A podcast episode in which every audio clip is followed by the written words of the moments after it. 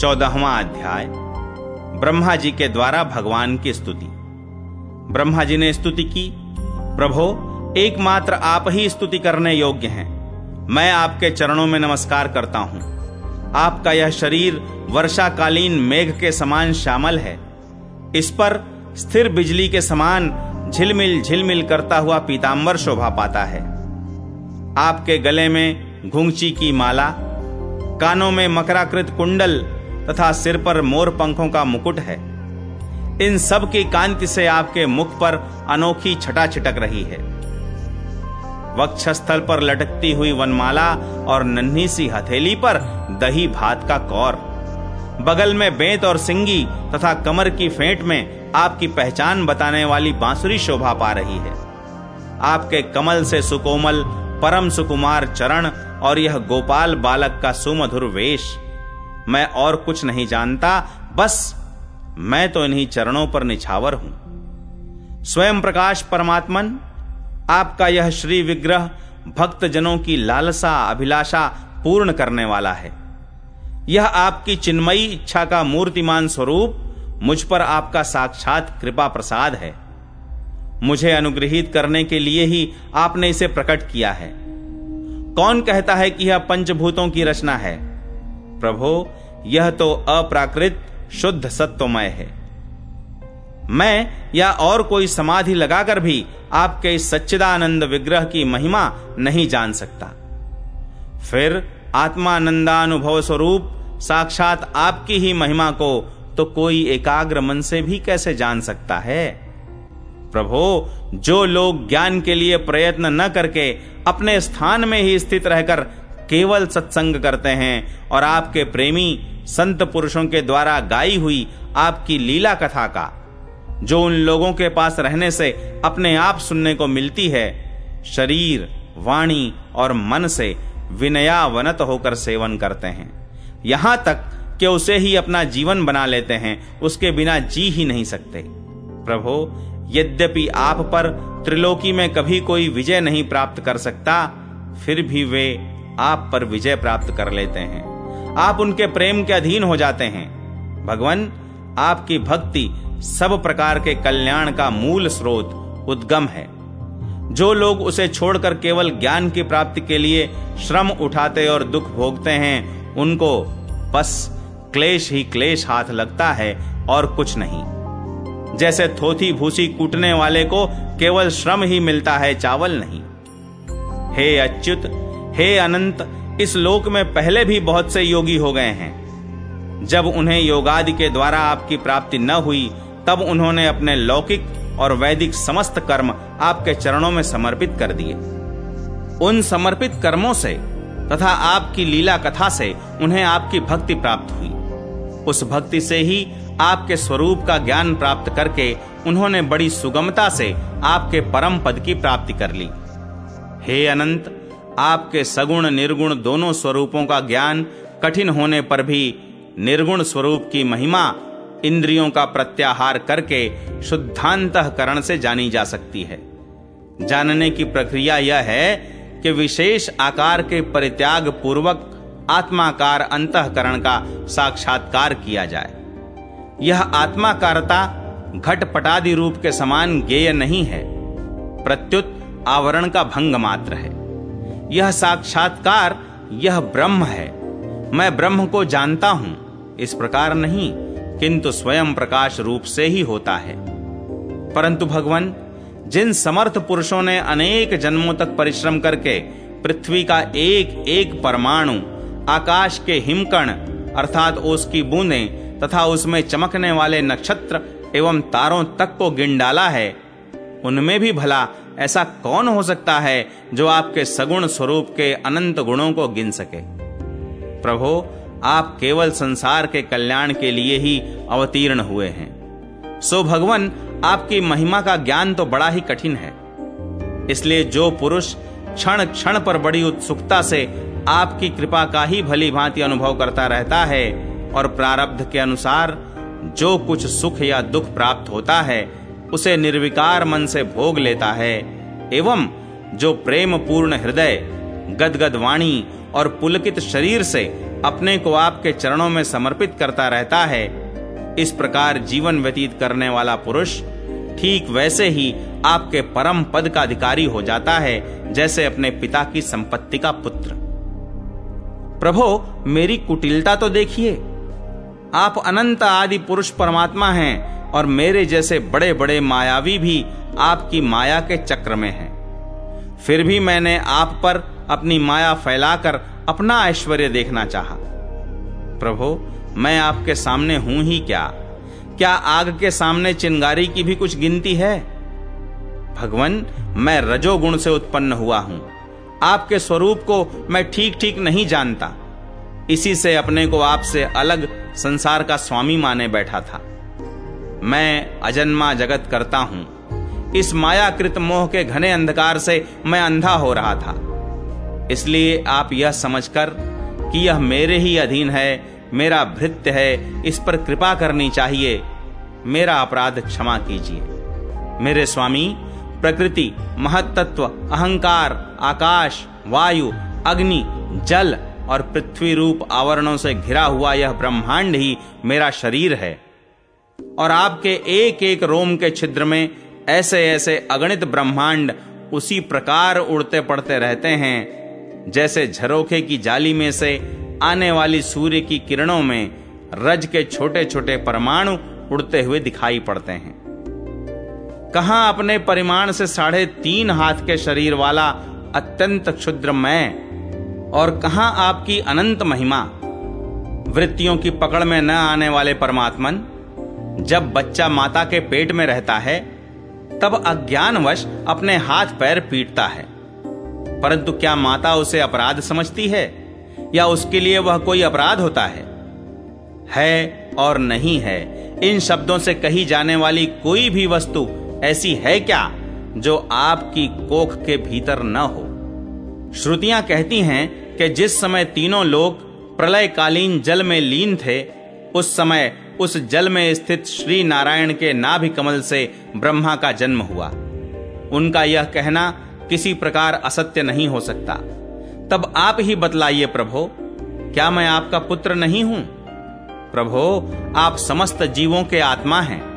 इसलिए आप नारायण, नार अर्थात जीव और अयन अर्थात आश्रय हैं। आप समस्त जगत के और जीवों के अधीश्वर हैं। इसलिए आप नारायण, अर्थात नार जीव और अयन प्रवर्तक हैं। आप समस्त लोगों के साक्षी हैं, इसलिए भी नारायण, नार अर्थात जीव और अयन अर्थात जानने वाला है।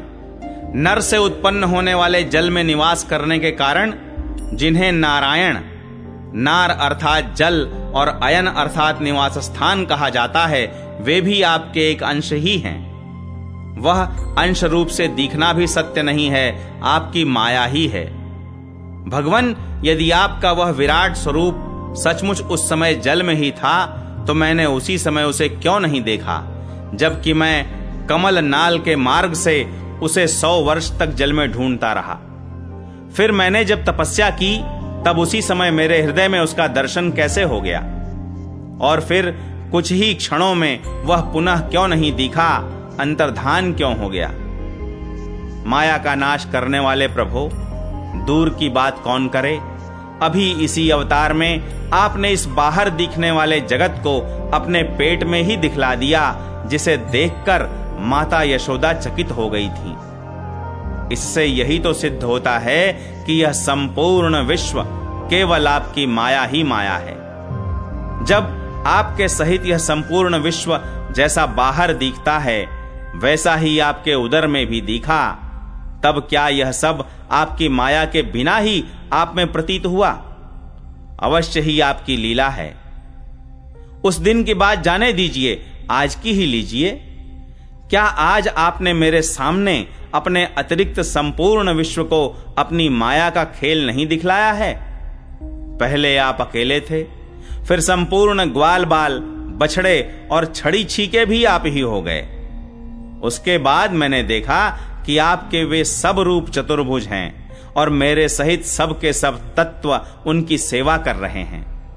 आपने अलग अलग उतने ही ब्रह्मांडों का रूप भी धारण कर लिया था, परंतु अब आप केवल अपरिमित अद्वितीय ब्रह्म रूप से ही शेष रह गए हैं। जो लोग अज्ञानवश आपके स्वरूप को नहीं जानते, उन्हीं को आप प्रकृति में स्थित जीव के रूप से प्रतीत होते हैं। और उन पर अपनी माया का पर्दा डालकर सृष्टि के समय मेरे ब्रह्मा रूप से, पालन के समय अपने विष्णु रूप से और संहार के समय रुद्र के रूप में प्रतीत होते हैं। प्रभो, आप सारे जगत के स्वामी और विधाता हैं। अजन्मा होने पर भी आप देवता, ऋषि, मनुष्य पशु पक्षी और जलचर आदि योनियों में अवतार ग्रहण करते हैं। इसलिए कि इन रूपों के द्वारा दुष्ट पुरुषों का घमंड तोड़ दें और सत्पुरुषों पर अनुग्रह करें। भगवान, आप अनंत परमात्मा और योगेश्वर हैं। जिस समय आप अपनी योग माया का विस्तार करके लीला करने लगते हैं, उस समय त्रिलोकी में ऐसा कौन है जो यह जान सके कि आपकी लीला कहाँ, किस लिए, कब और कितनी होती है। इसलिए यह संपूर्ण जगत स्वप्न के समान असत्य अज्ञान रूप और दुख पर दुख देने वाला है। आप परमानंद, परम ज्ञान स्वरूप एवं अनंत हैं। यह माया से उत्पन्न एवं विलीन होने पर भी आप में आपकी सत्ता से सत्य के समान प्रतीत होता है।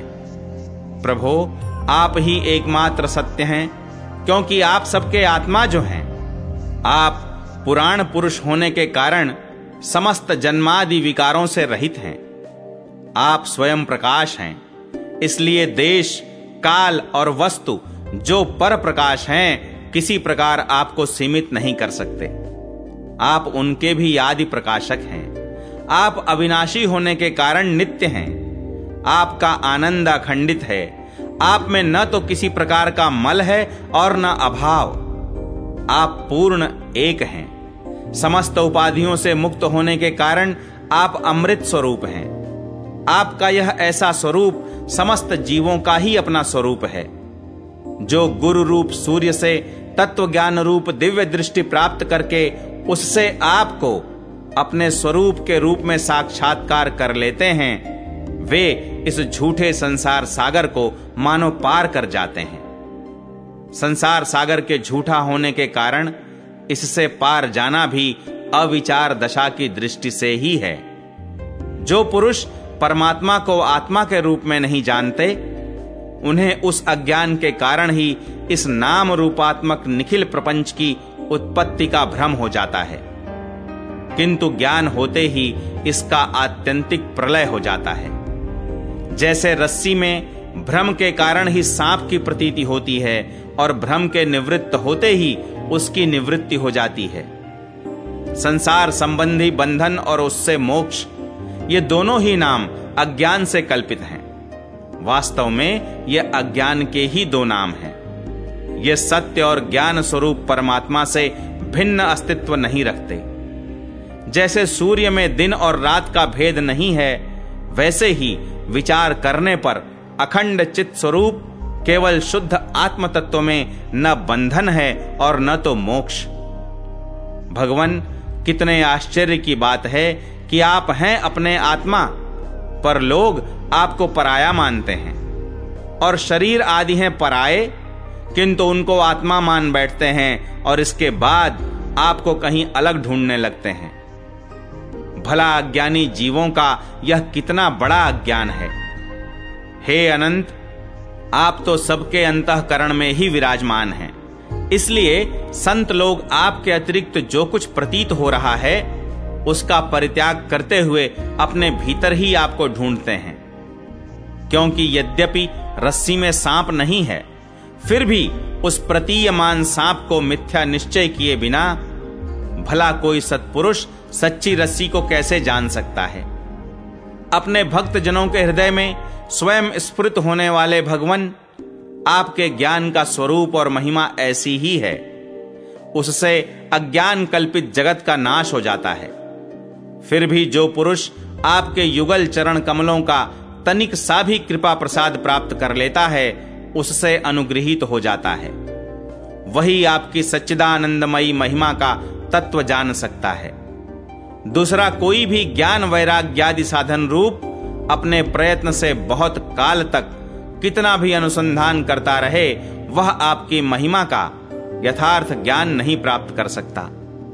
इसलिए भगवान, मुझे इस जन्म में, दूसरे जन्म में, अथवा किसी पशु पक्षी आदि के जन्म में भी ऐसा सौभाग्य प्राप्त हो कि मैं आपके दासों में से कोई एक दास हो जाऊँ और फिर आपके चरण कमलों की सेवा करूँ।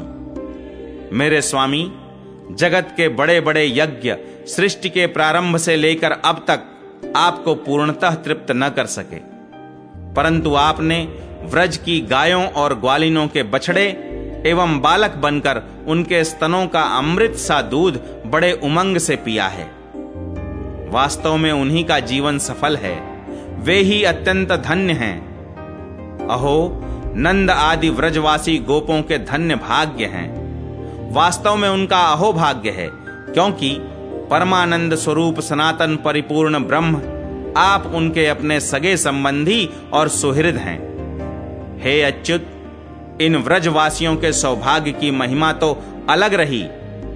मन आदि ग्यारह इंद्रियों के अधिष्ठात्र देवता के रूप में रहने वाले महादेव आदि हम लोग बड़े ही भाग्यवान हैं, क्योंकि इन व्रजवासियों की मन आदि ग्यारह इंद्रियों को प्याले बनाकर हम आपके चरण कमलों का अमृत से भी मीठा, मदिरा से भी मादक, मधुर मकरंद रस पान करते रहते हैं। जब उसका एक एक इंद्रिय से पान करके हम धन्य धन्य हो रहे हैं, तब समस्त इंद्रियों से उसका सेवन करने वाले व्रजवासियों की तो बात ही क्या है।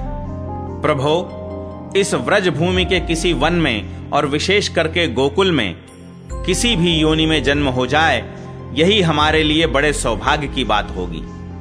क्योंकि यहाँ जन्म हो जाने पर आपके किसी न किसी प्रेमी के चरणों की धूल अपने ऊपर पड़ ही जाएगी।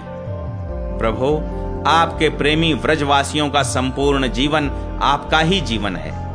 आप ही उनके जीवन के एकमात्र सर्वस्व हैं। इसलिए उनके चरणों की धूलि मिलना आपके ही चरणों की धूलि मिलना है, और आपके चरणों की धूलि को तो श्रुतियाँ भी अनादिकाल से अब तक ढूंढ ही रही हैं।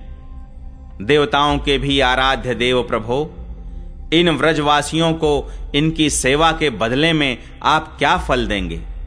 संपूर्ण फलों के फलस्वरूप आपसे बढ़कर और कोई फल तो है ही नहीं। यह सोचकर मेरा चित्त मोहित हो रहा है। आप उन्हें अपना स्वरूप भी देकर उऋण नहीं हो सकते, क्योंकि आपके स्वरूप को तो उस पूतना ने भी अपने संबंधियों, अघासुर, बकासुर आदि के साथ प्राप्त कर लिया, जिसका केवल वेश ही साध्वी स्त्री का था। पर जो हृदय से महान क्रूर थी, फिर जिन्होंने अपने घर, धन, स्वजन प्रिय, शरीर, पुत्र, प्राण और मन, सब कुछ आपके ही चरणों में समर्पित कर दिया है, जिनका सब कुछ आपके ही लिए है, उन व्रजवासियों को भी वही फल देकर आप कैसे उऋण हो सकते हैं? सच्चिदानंद स्वरूप श्याम सुंदर, तभी तक राग, द्वेष आदि दोष चोरों के समान सर्वस्व अपहरण करते रहते हैं, तभी तक घर और उसके संबंधी कैद की तरह संबंध के बंधनों में बाँध रखते हैं और तभी तक मोह पैर की बेड़ियों की तरह जकड़े रखता है, जब तक जीव आपका नहीं हो जाता। प्रभो, आप विश्व के बखेड़े से सर्वथा रहित हैं। फिर भी अपने शरणागत भक्त जनों को अनंत आनंद वितरण करने के लिए पृथ्वी में अवतार लेकर विश्व के समान ही लीला विलास का विस्तार करते हैं। मेरे स्वामी, बहुत कहने की आवश्यकता नहीं। जो लोग आपकी महिमा जानते हैं, वे जानते रहें। मेरे मन, वाणी और शरीर तो आपकी महिमा जानने में सर्वथा असमर्थ हैं। सच्चिदानंद स्वरूप श्री कृष्ण आप सबके साक्षी हैं। इसीलिए आप सब कुछ जानते हैं। आप समस्त जगत के स्वामी हैं। यह संपूर्ण प्रपंच आप में ही स्थित है। आपसे मैं और क्या कहूँ? अब आप मुझे स्वीकार कीजिए। मुझे अपने लोक में जाने की आज्ञा दीजिए। सबके मन प्राण को अपनी रूप माधुरी से आकर्षित करने वाले श्याम सुंदर, आप यदुवंश रूप कमल को विकसित करने वाले सूर्य हैं। प्रभो, पृथ्वी, देवता, ब्राह्मण और पशु रूप समुद्र की अभिवृद्धि करने वाले चंद्रमा भी आप ही हैं।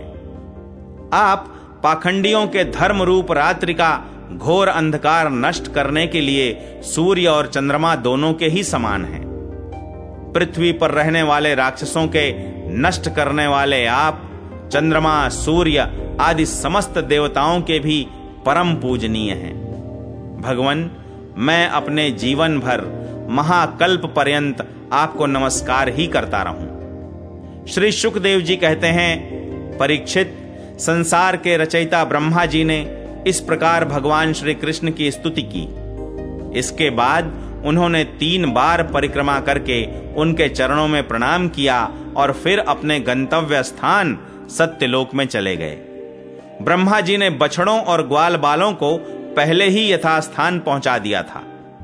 भगवान श्री कृष्ण ने ब्रह्मा जी को विदा कर दिया और बछड़ों को लेकर यमुना जी के पुलिन पर आए जहाँ वे अपने सखा ग्वाल बालों को पहले छोड़ गए थे।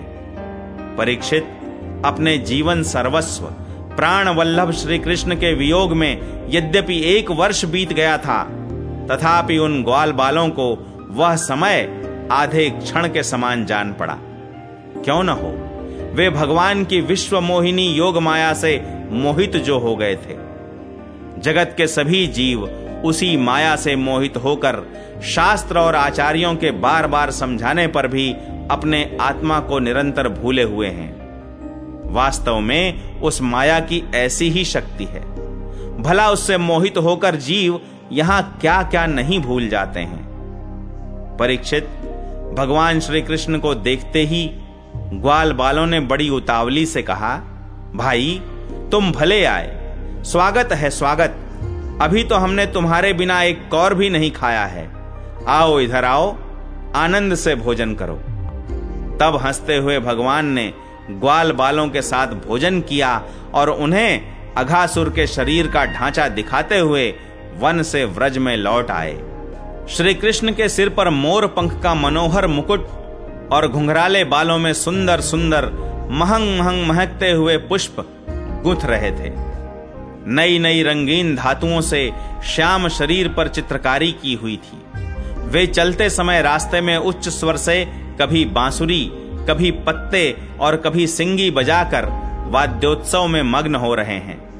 पीछे पीछे ग्वाल बाल उनकी लोक पावन कीर्ति का गान करते जा रहे हैं। कभी वे नाम ले लेकर अपने बछड़ों को पुकारते तो कभी उनके साथ लाड़ लड़ाने लगते। मार्ग के दोनों ओर गोपियाँ खड़ी हैं। जब वे कभी तिरछे नेत्रों से उनकी नज़र में नज़र मिला देते हैं, तब गोपियाँ आनंद मुग्ध हो जाती हैं। इस प्रकार भगवान श्री कृष्ण ने गोष्ठ में प्रवेश किया। परीक्षित उसी दिन बालकों ने व्रज में जाकर कहा कि आज यशोदा मैया के लाडले नंद नंदन ने वन में एक बड़ा भारी अजगर मार डाला है और उससे हम लोगों की रक्षा की है। राजा परीक्षित ने कहा, ब्राह्मण, व्रजवासियों के लिए श्री कृष्ण अपने पुत्र नहीं थे, दूसरे के पुत्र थे। फिर उनका श्री कृष्ण के प्रति इतना प्रेम कैसे हुआ? ऐसा प्रेम तो उनका अपने बालकों पर भी पहले कभी नहीं हुआ था। आप कृपा करके बतलाइए, इसका क्या कारण है? श्री सुखदेव जी कहते हैं, राजन, संसार के सभी प्राणी अपने आत्मा से ही सबसे बढ़कर प्रेम करते हैं। पुत्र से, धन से या और किसी से जो प्रेम होता है, वह तो इसलिए कि वे वस्तुएँ अपने आत्मा को प्रिय लगती हैं।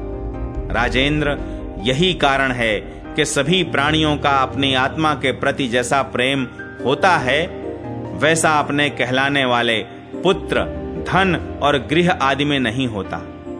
नृपश्रेष्ठ, जो लोग देह को ही आत्मा मानते हैं, वे भी अपने शरीर से जितना प्रेम करते हैं, उतना प्रेम शरीर के संबंधी पुत्र, मित्र आदि से नहीं करते। जब विचार के द्वारा यह मालूम हो जाता है कि यह शरीर मैं नहीं हूँ, यह शरीर मेरा है, तब इस शरीर से भी आत्मा के समान प्रेम नहीं रहता।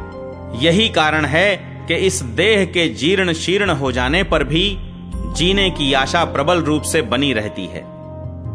इससे यह बात सिद्ध होती है कि सभी प्राणी अपनी आत्मा से ही सबसे बढ़कर प्रेम करते हैं और उसी के लिए इस सारे चराचर जगत से भी प्रेम करते हैं। इन श्री कृष्ण को ही तुम सब आत्माओं का आत्मा समझो।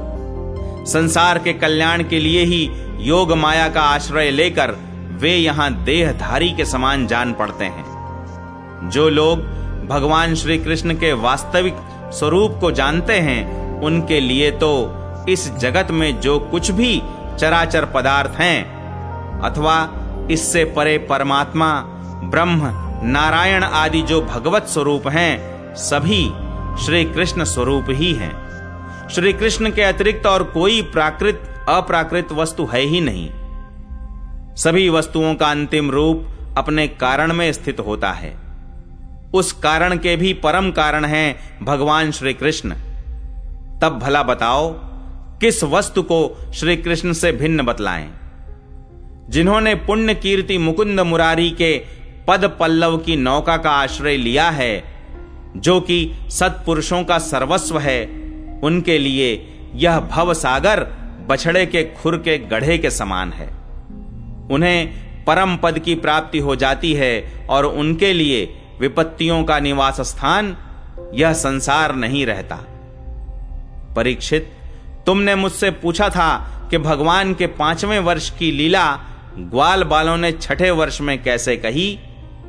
उसका सारा रहस्य मैंने तुम्हें बतला दिया। भगवान श्री कृष्ण की ग्वाल बालों के साथ वन क्रीड़ा, अघासुर को मारना, हरी हरी घास से युक्त भूमि पर बैठकर भोजन करना अप्राकृत रूपधारी बछड़ों और ग्वाल बालों का प्रकट होना और ब्रह्मा जी के द्वारा की हुई इस महान स्तुति को जो मनुष्य सुनता और कहता है, उस उसको धर्म, अर्थ, काम और मोक्ष की प्राप्ति हो जाती है। परीक्षित, इस प्रकार श्री कृष्ण और बलराम ने कुमार अवस्था के अनुरूप आँख मिचौनी, सेतु बंधन बंदरों की भांति उछलना, कूदना आदि अनेकों लीलाएँ करके अपनी कुमार अवस्था व्रज में ही त्याग दी।